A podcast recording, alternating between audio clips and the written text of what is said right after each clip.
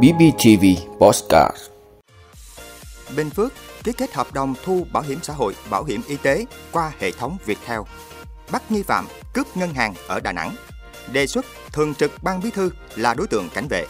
Tạm giữ hai người vụ tông chết thiếu tá cảnh sát giao thông và hai người dân. Nắng nóng nghiêm trọng gây ảnh hưởng tiêu cực ở châu Á. Đó là những thông tin sẽ có trong 5 phút trưa nay, ngày 22 tháng 4 của BBTV. Mời quý vị cùng theo dõi. Thưa quý vị, Bảo hiểm xã hội tỉnh và Viettel Bình Phước vừa tổ chức lễ ký kết hợp đồng ủy quyền thu bảo hiểm xã hội và bảo hiểm y tế. Theo nội dung được ký kết, Bảo hiểm xã hội tỉnh giao Viettel quyền thu bảo hiểm xã hội tự nguyện, bảo hiểm y tế hộ gia đình. Người tham gia bảo hiểm y tế được ngân sách nhà nước hỗ trợ mức đóng trong phạm vi toàn tỉnh Bình Phước. Viettel có trách nhiệm vận động người dân tham gia bảo hiểm xã hội tự nguyện, bảo hiểm y tế, tiếp nhận hồ sơ, lập danh sách tham gia người tham gia bảo hiểm xã hội tự nguyện, bảo hiểm y tế, đồn đốc hướng dẫn người tham gia bảo hiểm xã hội tự nguyện, bảo hiểm y tế tiếp tục đóng tiền để được ghi nhận thời gian tham gia bảo hiểm xã hội và gia hạn giá trị sử dụng thẻ bảo hiểm y tế, thu tiền đóng của người tham gia bảo hiểm xã hội tự nguyện, bảo hiểm y tế, chuyển nộp tiền hồ sơ của người tham gia kịp thời đầy đủ cho cơ quan bảo hiểm xã hội, nhận sổ bảo hiểm xã hội, thẻ bảo hiểm y tế từ cơ quan bảo hiểm xã hội trả cho người tham gia bảo hiểm xã hội tự nguyện, bảo hiểm y tế. Phó Chủ tịch Ủy ban Nhân dân tỉnh Trần Tuyết Minh cho rằng đây là cách làm mới đã được một số tỉnh thành thực hiện hiệu quả.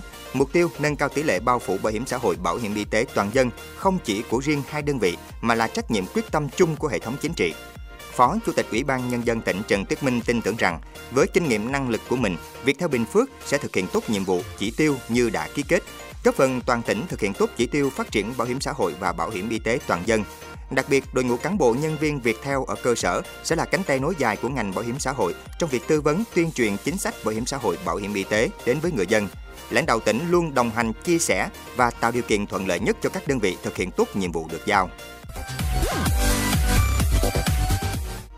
Thưa quý vị, tối qua ngày 21 tháng 4, Công an Đà Nẵng đã bắt được nghi phạm cướp ngân hàng tại chi nhánh Vietinbank trên đường Đống Đa, quận Hải Châu, Đà Nẵng.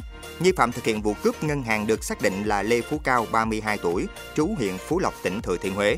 Bước đầu xác định nghi phạm này đã cướp số tiền trên 600 triệu đồng. Sau khi thực hiện hành vi và tẩu thoát, Cao đã bị cơ quan công an bắt giữ khi đang ở tại một phòng trọ trên địa bàn quận Liên Chiểu, Đà Nẵng.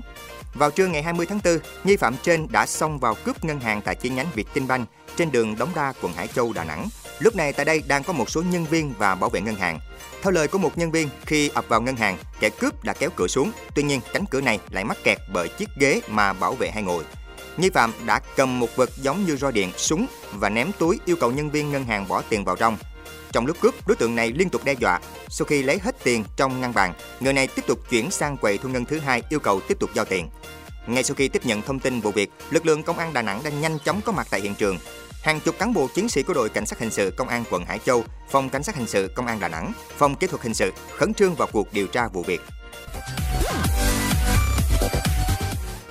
Thưa quý vị, Bộ Công an vừa hoàn thành dự thảo luật sửa đổi bổ sung một số điều của luật cảnh vệ để lấy ý kiến đóng góp của các tổ chức cá nhân trong 60 ngày. Trong đó, điểm nổi bật của dự thảo là bổ sung cá nhân giữ các chức vụ thường trực ban bí thư, chánh án toán nhân dân tối cao và viện trưởng viện kiểm sát nhân dân tối cao vào diện được bảo vệ. Quy định rõ tiêu chí xác định đối tượng cảnh vệ là các sự kiện đặc biệt quan trọng, sửa đổi theo hướng thu hẹp phạm vi đối tượng cảnh vệ là sự kiện đặc biệt quan trọng. Như vậy so với quy định hiện nay, tại Luật Cảnh vệ 2017, dự thảo mới nhất bổ sung 3 đối tượng cảnh vệ là Viện trưởng Viện Kiểm sát Nhân dân tối cao, Chánh án toán Nhân dân tối cao và Thường trực Ban Bí thư. Theo Bộ Công an, Chánh án Tòa Nhân dân tối cao, Viện trưởng Viện Kiểm sát Nhân dân tối cao là những người đứng đầu các cơ quan xét xử và kiểm sát hoạt động tố tụng với đặc thù công việc luôn tiềm ẩn nguy hiểm và rủi ro cao. Trong xu hướng đẩy mạnh cải cách tư pháp và tăng cường đấu tranh phòng chống tội phạm, thì tính chất công việc của họ ngày càng phức tạp, nảy sinh nhiều tình huống bất trắc, khó lường, đe dọa tính mạng sức khỏe của những người này. Thưa quý vị, liên quan đến vụ việc một cảnh sát giao thông và hai người dân bị xe ô tô tông tử vong, sáng ngày 22 tháng 4, thông tin từ Công an tỉnh Long An cho biết, lực lượng chức năng đã tạm giữ hai đối tượng ngồi trên xe ô tô. Danh tính hai đối tượng này chưa được tiết lộ. Như tin đã đưa, chiều qua ngày 21 tháng 4, Công an huyện Đức Hòa phối hợp với các đơn vị chức năng thực hiện nhiệm vụ tuần tra kiểm soát trên đoạn đường tỉnh 824 đoạn qua xã Mỹ Hạnh Nam, huyện Đức Hòa.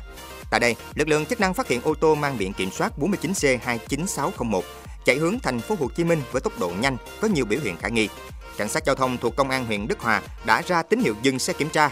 Tuy nhiên tài xế không chấp hành, tông thẳng vào lực lượng chức năng để bỏ chạy. Sau đó chiếc ô tô tiếp tục tông vào một số xe khác trên đường rồi lật nghiêng. Thiếu tá NTH, tên viết tắt, công tác tại đội cảnh sát giao thông công an huyện Đức Hòa, bị tông, bị thương rất nặng và đã tử vong. Cùng với thiếu tá H, hai nạn nhân khác, một người 29 tuổi ngụ ở quận 5 thành phố Hồ Chí Minh và một người 50 tuổi ngụ quận 12 thành phố Hồ Chí Minh cũng tử vong sau khi được đưa đi cấp cứu tại hai bệnh viện ở thành phố Hồ Chí Minh. Được biết, cả hai đều là công nhân ở một khu công nghiệp gần đó và đang trên đường đi làm về. Sau khi vụ việc xảy ra, lãnh đạo công an tỉnh Long An đã có mặt tại hiện trường để chỉ đạo các đơn vị nghiệp vụ khẩn trương điều tra, làm rõ vụ việc. Thưa quý vị, nhiều nơi ở khu vực Nam và Đông Nam Á đang trải qua một đợt nắng nóng kỷ lục. Nguyên nhân là do tác động của hiện tượng nóng lên toàn cầu. Tình hình nắng nóng nghiêm trọng này đã ảnh hưởng tiêu cực đến sức khỏe và sinh hoạt của người dân. Cơ quan khí tượng Philippines cho biết, trong ngày hôm nay 22 tháng 4, nhiệt độ tại một số khu vực ở nước này có thể lên tới 50 độ C, mức cao nhất kể từ đầu năm đến nay. Do vậy, giới chức nước này kêu gọi người dân hạn chế các hoạt động ngoài trời và giữ đủ nước bằng cách uống nhiều nước, đặc biệt là vào buổi trưa và đầu giờ chiều khi nắng nóng gay gắt nhất. Trong khi đó, tình hình nắng nóng cũng rất nghiêm trọng, thậm chí gây tử vong. Pakistan, Ấn Độ, Nepal và Bangladesh đều ghi nhận mức nhiệt lên tới 40 độ C trong nhiều ngày. Ít nhất 13 người đã tử vong vì say nắng tại bang Maharashtra, miền Tây Ấn Độ hồi cuối tuần qua sau khi tham dự lễ trao giải tại bang này. Cơ quan khí tượng Ấn Độ cảnh báo tình hình nắng nóng năm nay sẽ trở nên gay gắt hơn, thường xuyên hơn và kéo dài hơn. Trước tình hình này, các bác sĩ khuyến cáo người dân nên tự bảo vệ mình khỏi nắng nóng. Tại Bangladesh, Bộ Môi trường rừng và biến đổi khí hậu cho biết, nếu nắng nóng không hạ nhiệt, cơ quan này sẽ ban bố tình trạng khẩn cấp về nhiệt độ ở một số khu vực.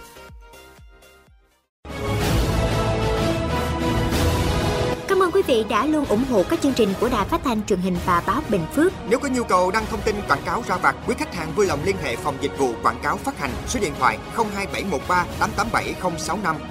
BBTV, vì bạn, mỗi ngày.